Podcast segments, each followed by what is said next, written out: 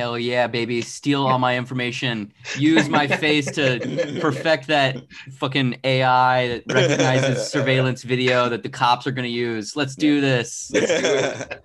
Uh, Oh man. All right. So all right, everyone. So just want to say this is a bonus episode of Comics Podcast. Uh and we actually have a, a a very special guest. We are extremely excited about this. Uh so uh I am Esteban I'm Ash. and we have the Hi, I'm. Oh, hey, hey.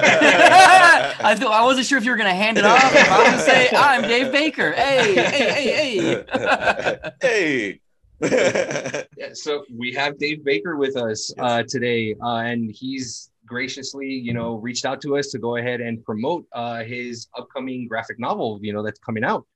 Uh, so, Dave, uh, give us a little bit about yourself. Yeah, um, I'm originally from Arizona. Uh, I live in Los Angeles. I've been here for fucking who knows how long. Um, uh, I write comics and draw comics, and uh, the book that theoretically we're going to be talking about today is called "Everyone Is Tulip." It's a story about a young girl who moves from Arizona to Los Angeles. I wonder where that comes from. oh, Uh, Oh, you just to- took one of my questions. we got to start over. uh, yeah, so it's about a young girl who moves from LA, from Arizona to LA, uh, to become, uh, trying to become an actor. And when she gets here, um, accidentally kind of falls backwards into the, the this this art project where she kind of gets sucked up into this high the high stakes world of YouTube performance art, which is a real thing.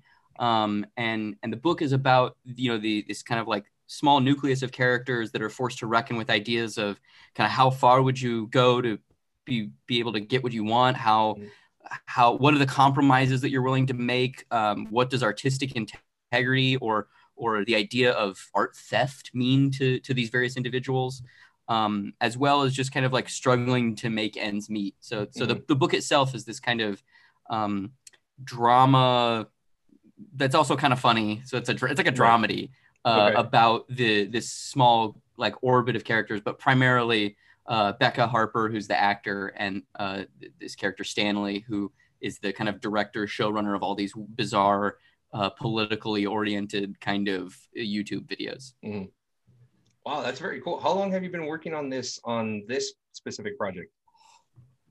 Um, I have been working on it for probably about four and a half, five years. Um, the artist on the book, Nicole Goux, um, she and I started the book probably about like 2017, somewhere in there, 16, Okay. somewhere. I'm, I'm not quite sure where exactly, but we around there. And then we we made like the first half of it and then she got the job to draw the Shadow of the Batgirl graphic novel for DC Comics. So Nice. we she was drawing them both for a while Mhm. and then eventually was just like this is too hard. So we like put Tulip on the side while she finished Batgirl and then after Tulip came back to it and and drew it. And then there was probably like you know a 9 month window where the book was done and it was at Dark Horse and it was just dealing with printers and all that stuff. So it's not like we've been working on it the whole time for five Right. years or four years or whatever, but it's been an extended, like,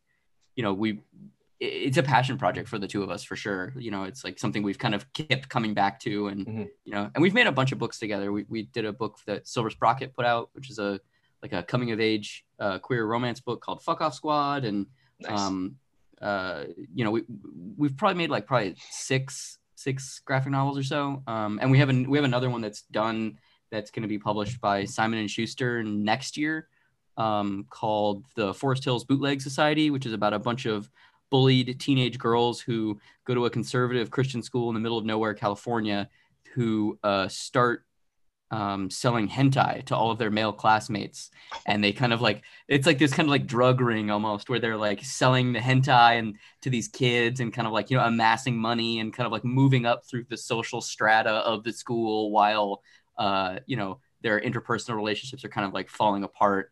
Um, yeah, That's awesome, man. That's very, very cool. I, I could absolutely see any of those becoming like uh, movie adaptations or anime adaptations or those. Hit Those me up, Hollywood! Hit me up! Let's do this, baby! I'm ready. I could definitely see that kind of stuff. Mhm.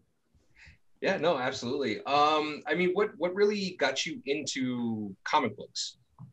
Uh, I started reading comic books as a kid. Um, the the Hergé comics, the Mhm. bande dessinée series Tintin is what really like got me into comics.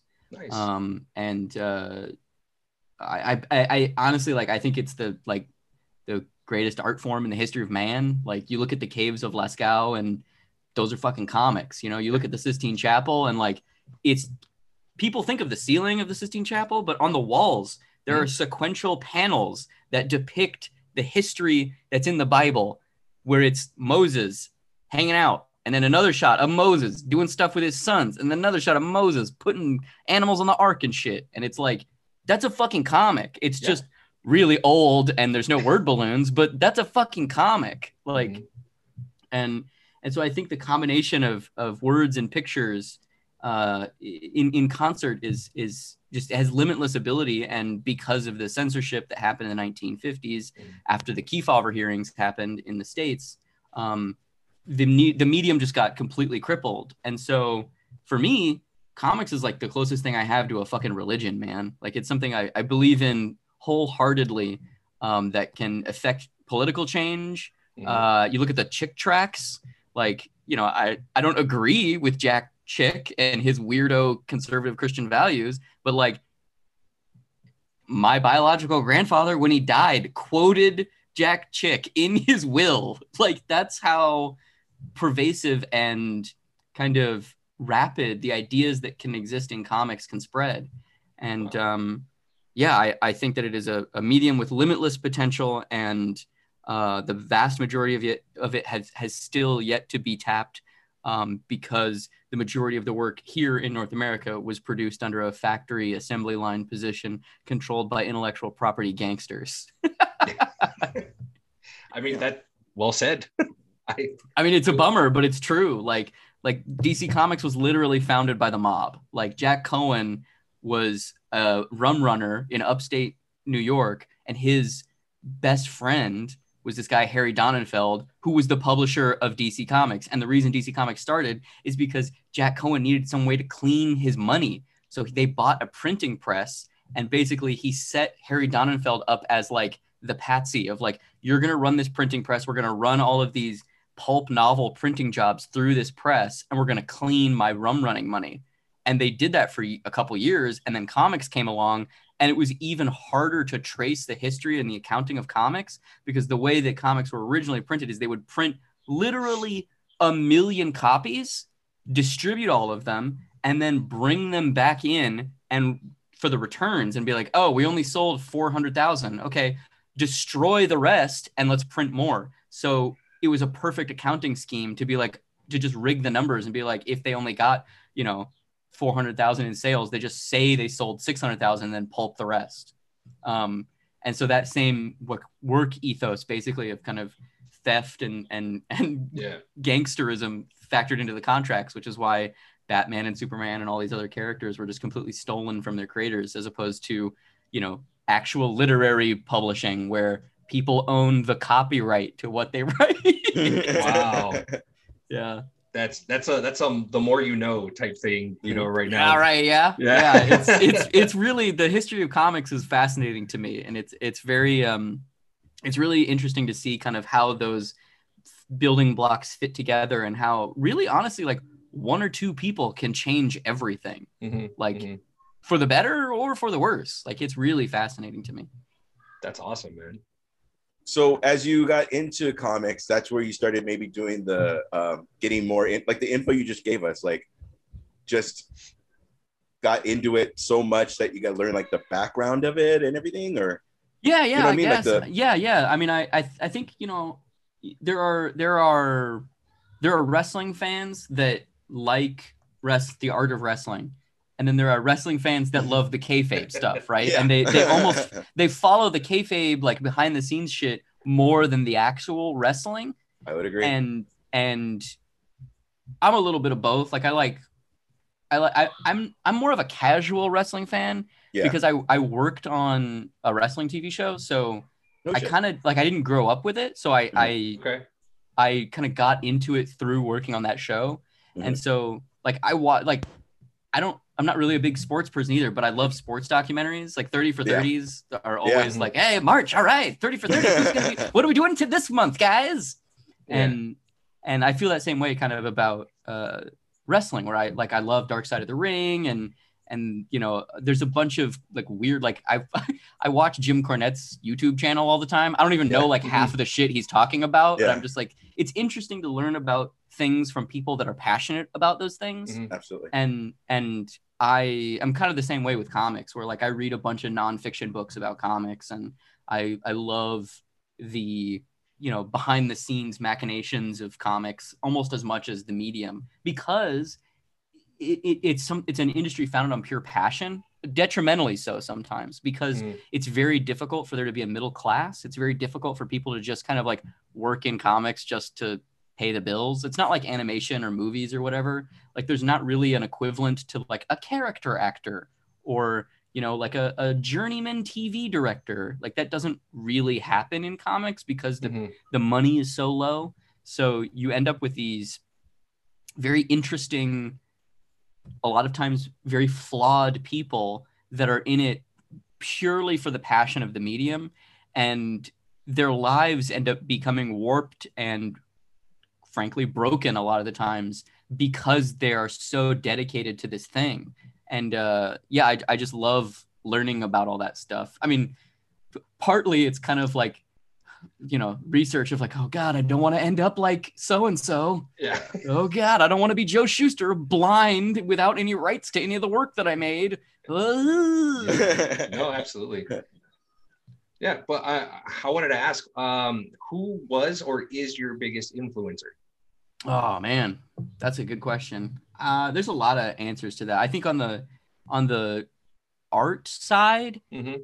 um, I think you know I I- draw a lot like people like Geof Darrow or James Stokoe or Osamu Mhm. Tezuka. The like, I'm gonna put seven million lines in this fucking drawing. Oh look at all this rubble. Oh look at these stones. Like Uh-huh. I I'm a big I love I love that kind of like Winsor McCay school of detail overload. Mhm. Um, uh, on the writing side, um, that's a good question. On the writing side, I like a lot. I like a lot of different stuff. You know, like I, I think for this book specifically for Tulip, one of the things that we were talking about is kind of the the burgeoning internet performance art thing that was happening in like 2015 16 17 somewhere in there.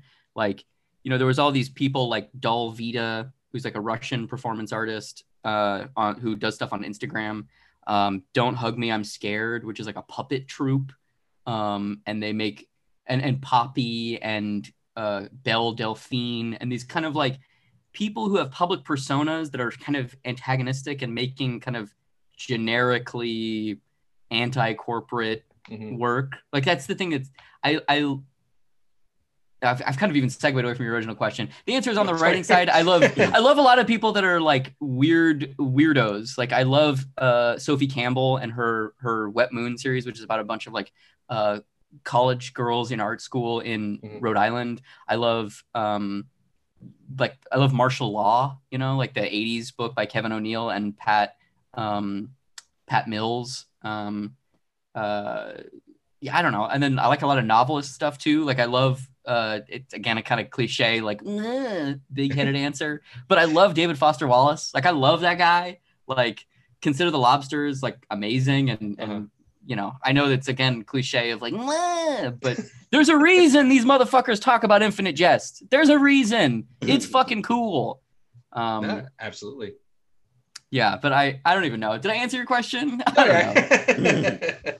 No, no, you did, you did.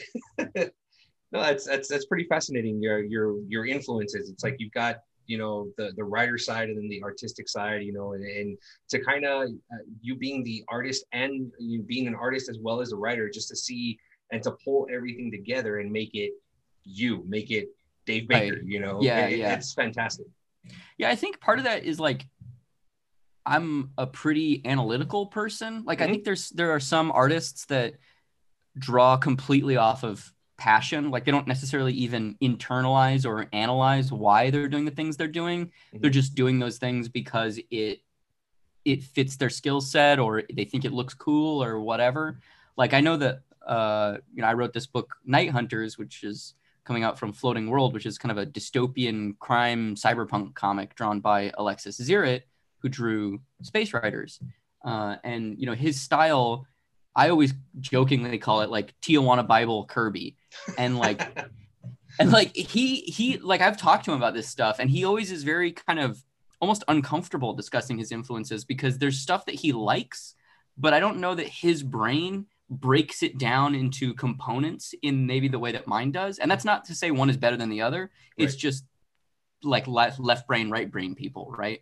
Um, because you know, like his his way of drawing is very kind of loose and organic, and there's these big like swatches of color almost, and like I could not do that. Like I don't, I don't. It looks amazing, mm-hmm. but I would not mm-hmm. know how to do that. I would just be like, it wouldn't look finished if I just like colored a guy purple. It just wouldn't look mm-hmm. cool. right. Um, but his his brain is able to pair analogous and complementary colors to the degree that like a highlight will be yellow and a uh, you know the drop shadow will be purple. And it's like that's not what would happen in real life but fuck me it looks amazing.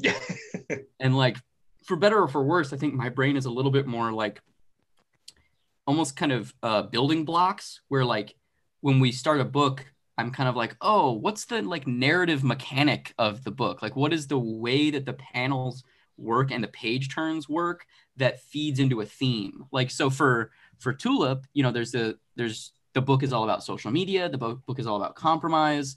So how do those two things interrelate? Mhm. and that's when i came up with this idea of like oh i wonder if we put cell phones in nine panel grids in a pattern so that half of the panels there'd be 18 panels on a page half the panels would be narrative panels half the panels would be cell phones. That would be a 50 50 compositional split and all the, the compositions would be um, they would mirror each other which would make all of them balanced which feeds into the theme of how far are you willing to go to compromise? You know everything is about finding balance or not finding balance. And that idea kind of informed a lot of the stuff in the book which i don't i don't know that all artists think that way sometimes it's just like why did you make this panel long and skinny because it fucking looks cool you know Yeah. where i think i think i probably start thinking of things from the writer mechanical like ones and Mhm. zeros level and then layer the other things on top of it maybe Yeah, I saw. I went to to the to your website and I went to the Everyone Is Tulip website and I was I read the first and the second chapter that you guys had up on the website and I saw that the way you had the panel, how it was, it had the the dialogue panel and then the the cell phone panel on there. I'm like, I never never would have thought something like that you know to try to tie everything in. And it, and in all honesty it looks beautiful. It, the way that you have it layered and stuff like that it looks beautiful. I love it, it it's great the way you have it all layered on there yeah? N- nicole definitely. Like it's one thing for me to have like an idea like Mhm. oh what if the pages are symmetrical? And that like is it like you know thematically leads into the fact that it's all about like trying to find a compromise. It. Doesn't mean anything if it's executed poorly. And like Right. nicole not only executed it well but added so many of those things where like you know maybe i did it once in the script where i said like oh what if we do this? And then she did it. And then later in the book she would add more stuff like that. And like you know it it's pedantic to point out every time she added stuff but Mhm. there's a big you know there's there's multiple big moments in the book that are not in the script. They're completely from her where she was like i feel like we should do this. And it's like oh my god that would that's so much better than what was written. Yes please please make this better. That's I found it interesting the um from where the character starts and then all and I don't want to give everything away, but all the experiences of what she's trying you you did say she's uh, trying to be an actress or so. Yeah. okay so then I don't I'm not giving that away. All the auditions and stuff and then the thing that takes off and then slowly but surely she's like becoming a different person you yes. Know and that was very cool. I like that a lot. Um like you're kind of um you're seeing her grow and there's a lot of um and you see the things that are make the experiences within that that are making her kind of become this. And I, I, I really, really appreciated that. That was really cool. and also like you know to to your point of like the character becca is like changing and growing there's the that's executed in an, in an interesting way to me in that Mhm. the the character becca when she's in the real world is drawn one way Mhm. it, it, it, it- theoretically in a more western uh a more american com indie comics face. Like she's got like dot eyes and a smaller nose and a larger mouth. And then when she's the character of tulip which is the the kind of like performance art character that's in the videos that we see over the course of the book uh, nicole came up with this idea of like oh what if we had her depicted in a more stylized way that was almost kind of like a shojo manga so that like you know the shojo mangas are very you know a lot of them are amazing but the stereotype of them is that they're very surface level it's very female oriented and very romance centric. So what if we had her the tulip face be drawn almost like an 80s shojo character so that there would be this it's still the same character but there's just the eyes are bigger the mouth is smaller there's no nose the ears are larger um, the hairdos are more ornate. Uh, the costumes are more over the top. Like at one point nicole drew becca as tulip wearing a chair for a hat and i just like i just like died laughing. I was like this is this is so good. Fuck yeah a chair for a hat. Um and i think that that's you know that that kind of that's a recurring mo- motif throughout the book is like the person you the decisions you make inform the person you will be. And the internet sometimes shows you kind of a future forecast of who you're going to be if you continue to make the choices you're making. And you in that moment might think that that's a great thing. However when you arrive at the destination it might be something completely different. Um, and and that that tension or that kind of like looming background radiation or dread to the universe is something that's very interesting to me. As someone who unfortunately lives on the internet in 2021 there was a there was a panel uh where well there's several panels but where she's checking like her notifications and i was like oh my god that's me it's been two minutes yeah Like, totally yeah. yeah. it's all of us Yeah. i mean So at this point at this point like we're we're all basically just being dopamine hit conditioned to be slaves to a box that is recording and commodifying every one of our experiences and selling it to the highest bidder Mhm. which is insane. And am i holier than thou? No because i have a tiktok and those motherfuckers in china are listening to me. They are listening to me and they are uh cataloging my face in videos and they are going to use it and it's going to be so not good someday. And it's not even that's not like to say anything specifically about tiktok i mostly am just saying that because it's front of mind because they all do that all of them Right. do that um and it's terrifying i don't know if you guys have seen but the like neighborhood watch app sentinel or no citizen citizen have you seen this no so it's a it's basically it sounds like something from a shitty Judge Dredd comic, dude. Like it's fucking wild. Yeah. So it's an it's a neighborhood watch app.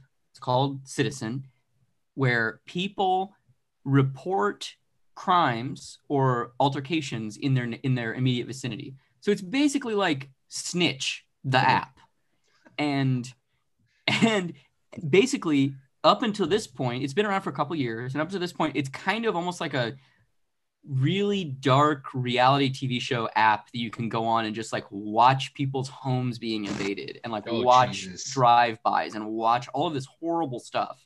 And it's not always that dark. Like sometimes it's just like there's a suspicious guy and he's going over there. And it's like you are a fucking racist. That's just a dude walking home. Oh, Um. But recently, there have been pilot programs around the country where Citizen is now launching a private security firm where they are rolling out a private police force that will respond to citizen updates. So it's basically like a Blackwater private militia that's going to crowdsource informants in order to just like freelance murder people ostensibly. Like it's it's horrific. Jesus, wow. Are they going to go off a picture or the a video It- yeah, basically the way the app works is people upload photos and, and video to the app and they like live stream it where they're like, oh, look over there. I'm filming this uh, this guy breaking into a house. Oh man. Or oh, that house is on fire. Oh God, send someone. And so the Sentinel program for Citizen will work where you know it'll there'll be a guy going, You damn mutie. And then giant purple robots are gonna Yeah. come out. They're gonna shoot lasers out of their hands. of course. I can only imagine that app when I was like sneaking home from the freaking bar or something. Yeah, Like, dude. you know, Jay, like there's a guy getting in my backyard. I forgot my One hundred key. percent. One hundred percent. Like that shit happens all the time now. Yeah. Anyway, Yeah. when there is like slight checks and balances. I mean, there's really not. Like, Mm. fucking abolish the police. Like, this is fucking bullshit at this point. But at least there's institutions that are regulated and are being held like, sort of accountable. It's not even really being held accountable. But the idea of a Blackwater style freelance militia is just like unconscionably terrifying. Yeah. No, I Most I, have is like say Facebook where it says like uh, uh there's a guy jogging and he doesn't look like he should be jogging. Like here. And you're like, why are you why am I getting this notification? I don't care. Yeah. You know, like, I mean, Sounds but like that's that the, that's the, it's totally going to be that though. It's going to Yeah. be there's a guy jogging. He shouldn't be jogging. And then three dudes all dressed in black with massive machine guns roll up and they're like, bro, why are you fucking jogging? but they don't have, but they're not going to be able to be badge. there- There's not going to be badge numbers. There's no- not going to be body cams because it's not an institution. It's Yeah. like a private fucking company. That's insane. None of that sounds good. No, No. none of that sounds good. So anyway, buy my comic about social media. I, was gonna, I was gonna say that could be inspiration for your next your next yeah, uh, exactly. yeah, yeah, yeah, yeah. Oh man, I, and I wanted I wanted to ask, uh, what what kind what piece of advice would you want that that you would give to someone uh, trying to create their first comic? Mm. Uh, I would say start small, Mhm. make mini comics. Don't start with a 200 page graphic novel. You won't finish. Um, I would say if it's something, yeah, I would say self publish. Uh, I would say don't wait for somebody to give you the green light because they won't. Mhm. Um, I would say don't take deals where you don't own the work because a lot of a lot of publishers uh, there are a lot of small tier publishers who will put out you know people who are ready to put out young uh, burgeoning work or whatever and the first line of the contract is you have the copyright and then the next line of the comp, co- the next line of the contract is but we own the film rights and we own the tv rights and we own the video game rights and we own the uh, merchandising rights and we own the wash make wash washing machine rights and we own the uh, ability to, to put it on lollipop wrappers if we want Mhm. maybe don't take those deals. maybe don't take those deals. Those deals are not good. They're never good.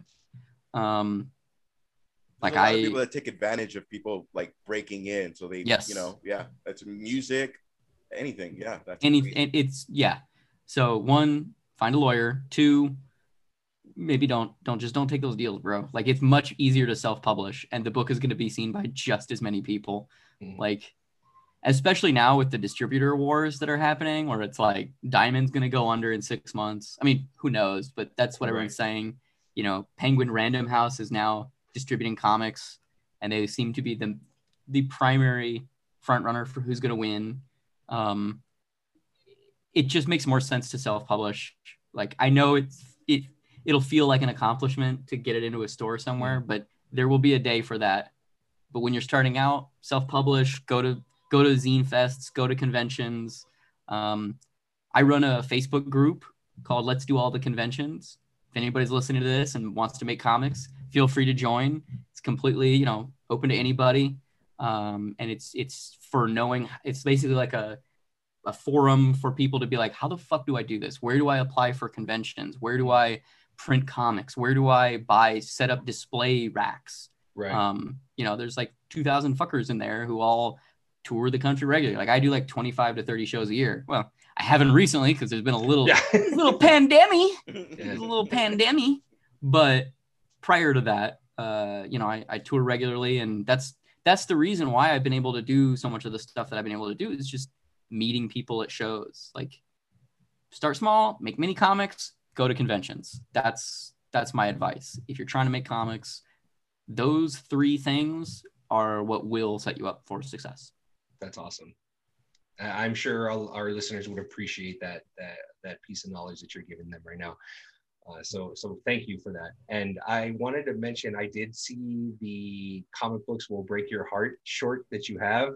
Oh yeah, yeah, Dude. yeah. Tell me why. yesterday, because we, we usually typically record on Thursday. So yesterday, a buddy and my I brought a buddy of mine on who regularly talks or regularly buys comic books.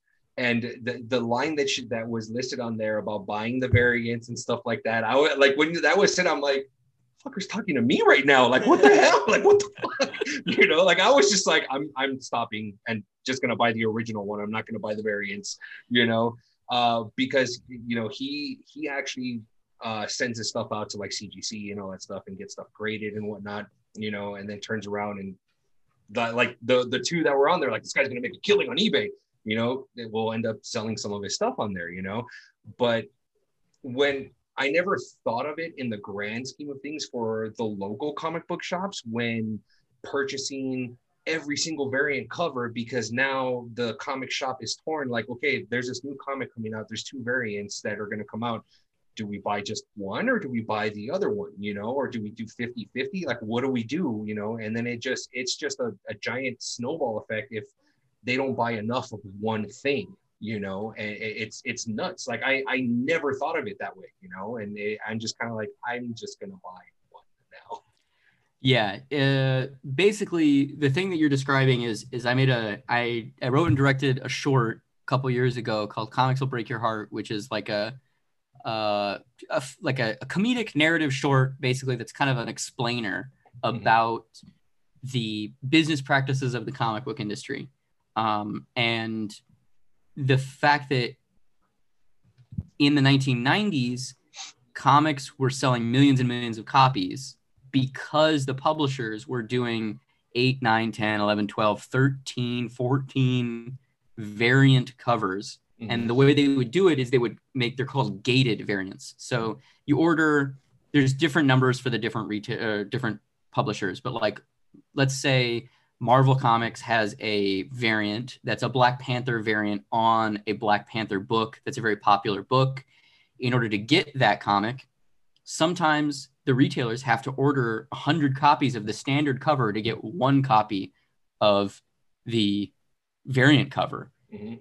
what's even crazier and that, and that goes up and up and up and up. Sometimes there's like you got to order 2000 you got to order 3000 you got to order 4000 what's even crazier is sometimes they have um, a, a different level of gated variant where you have to buy a different book to get black panther like if black panther is a really popular book Mhm. but squirrel girl isn't selling well sometimes they'll do gated variants where if you buy 400 copies of squirrel girl which nobody wants. I mean, people liked the Ryan North most recent version Right. but before that, Squirrel Yeah. Girl was not a popular character, right? yeah Like, you know. So bear with me in the example. Buy 400 copies of Squirrel Girl, which you know you're not gonna move, to get that Black Panther variant cover that you know there's gonna be, you know, six guys on eBay that are gonna be willing to pay $600 for it or whatever. Mhm. Mhm. And the craziest part is that all of this, these speculator tactics that were very successful in the 90s and caused print runs to balloon to the highest they've been in North America. Like I think Spawn sold 8 million copies. Mhm.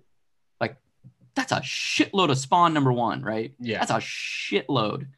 Um and people think of that time period as like a halcyon, like we did it. We look at we comics were mainstream.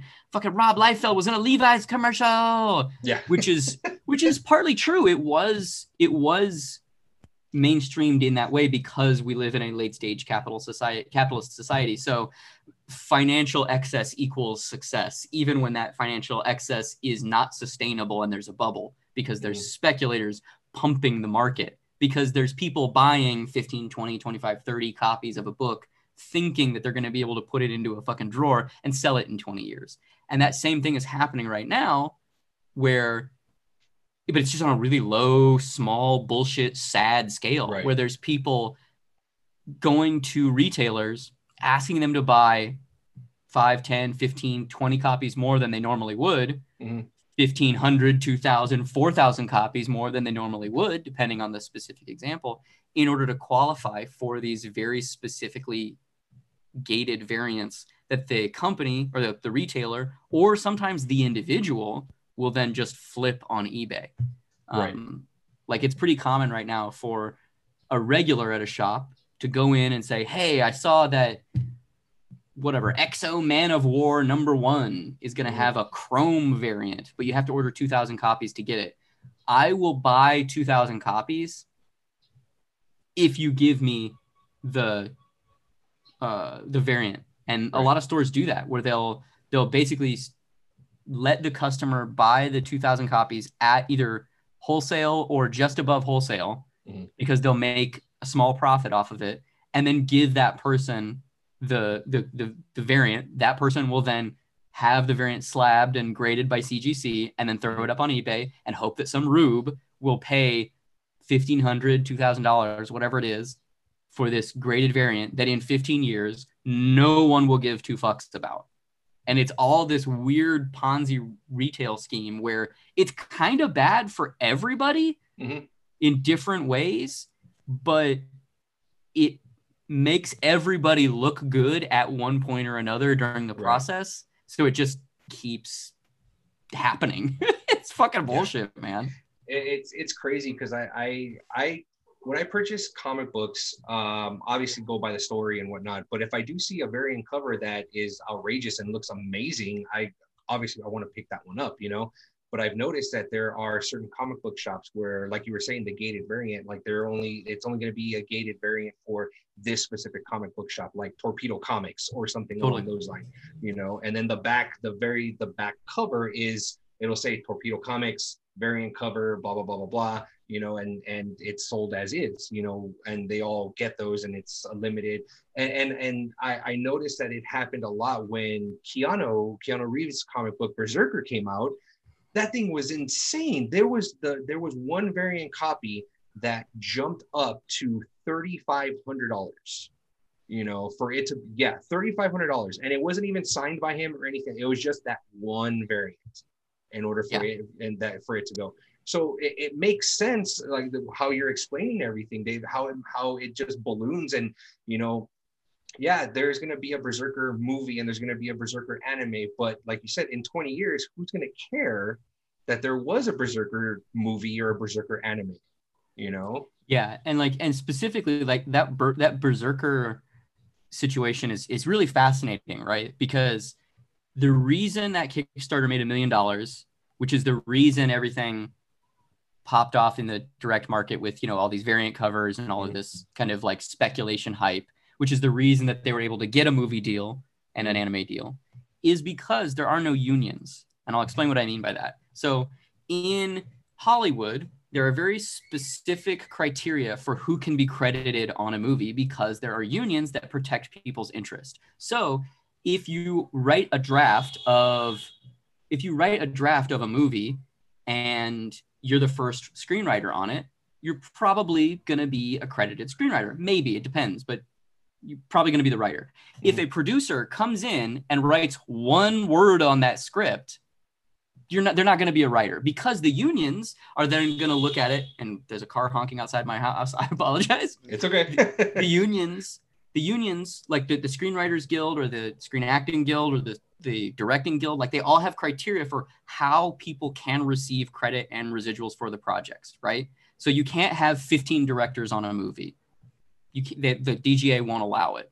And Mhm. sometimes people that want to be co-credited won't even be allowed. Like robert rodriguez is no longer in the dga because he wanted to direct the movie with frank miller and the dga wouldn't let them let him. So he left the dga so that means he's no longer eligible to win an oscar.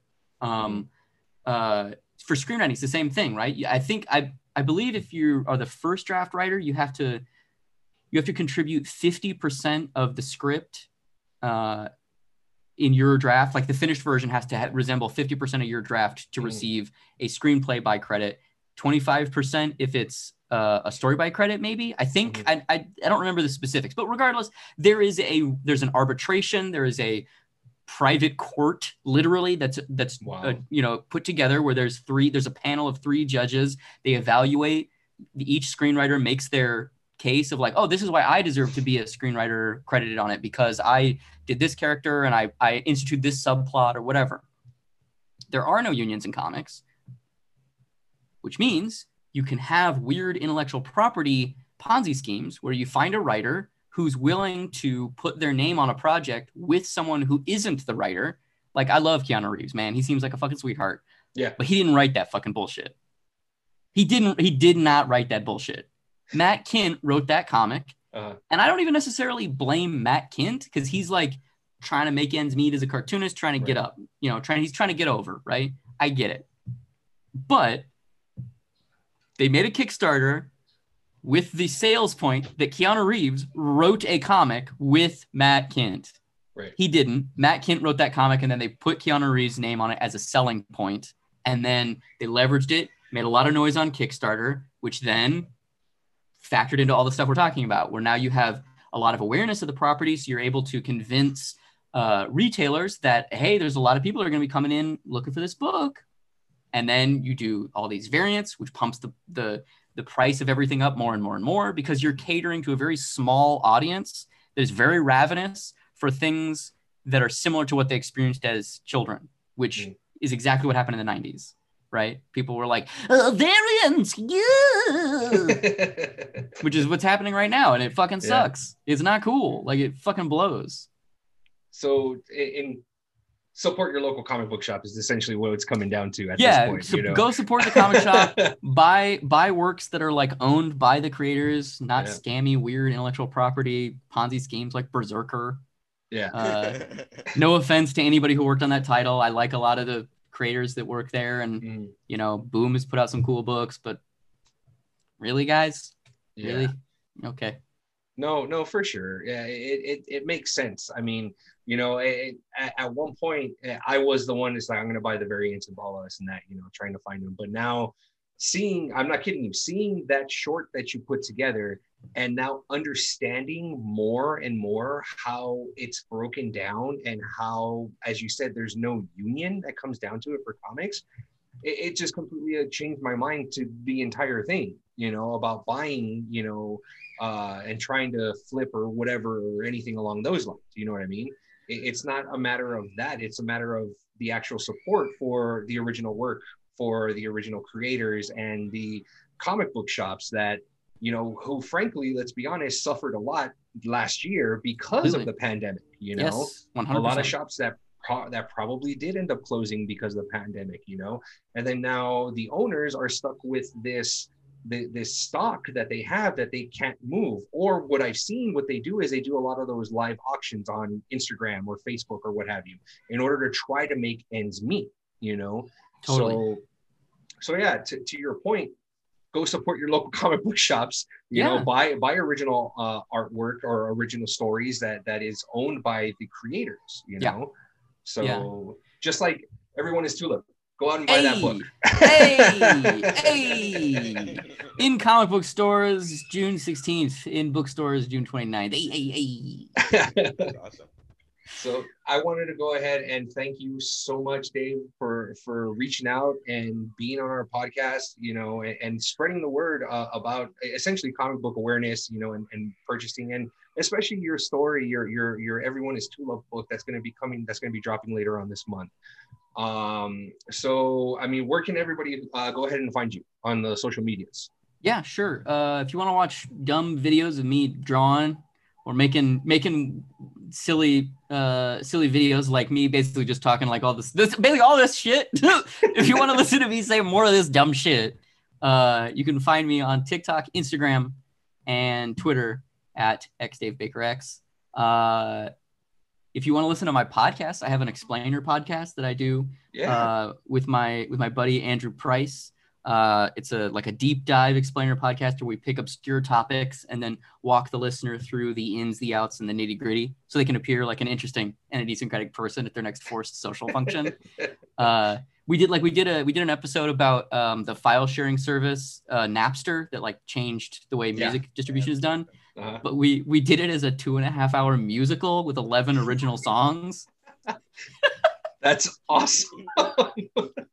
Yeah, uh, and then we we also did we did an episode all about the um, the making, the production, uh, the writing, the production, and and the release of Buckaroo Banzai, the occult or the the, Mhm. cult, the cult, classic cult film from the '80s Mhm. starring Peter Weller, and uh, and at the end of the episode, we got the original writer and directors uh, to make a, a like a ten minute radio play for us with the original characters from Buck with original characters from the Buckaroo Banzai movie being played by the character the actors from that were in the movie. Um, so we Oh have shit. yeah, it was written by Earl Mac Rauch, the guy who wrote the movie, and produced by W.D. Richter, the director, and uh, star the, the the scene stars Billy Vera, who plays Pinky Carruthers, and Pepe Serna, who plays Reno the Kid in the movie, and they That both. is Uh, we, we, we recorded all over Zoom, and there's a song in that one too because the Pinky Carruthers character is a musician in the movie. So Andrew wrote an original Buckaroo Banzai song, and yeah, i- i- i- if you're into if you're into weird three hour exhaustive deep dive podcasts. It sounds like our show. Where, That's a good yeah, point. no, it, it does because when we get together and we record, it's like, yeah, it's only going to be like an hour. We got like three topics that we're going to talk about. It's it's an hour that turns into four. It's it's like the Snyder cut, you know. Yeah. I It just did- turned- Look, man, I'm a fan of slow motion podcasting. You know, I'm a I'm a I'm a fan. I'm a fan of taking seven minutes to light an arrow on fire and shoot it into the air. there it is. You know, I'm a fan. What up, Zack Snyder? You wanna you wanna you wanna direct a deep cuts movie? do this, man. Let's do this. We're we're just, we're just look. We just want to get our name out there. That's all we're trying to do. You and me both. You and me both, brother, man. You and me both.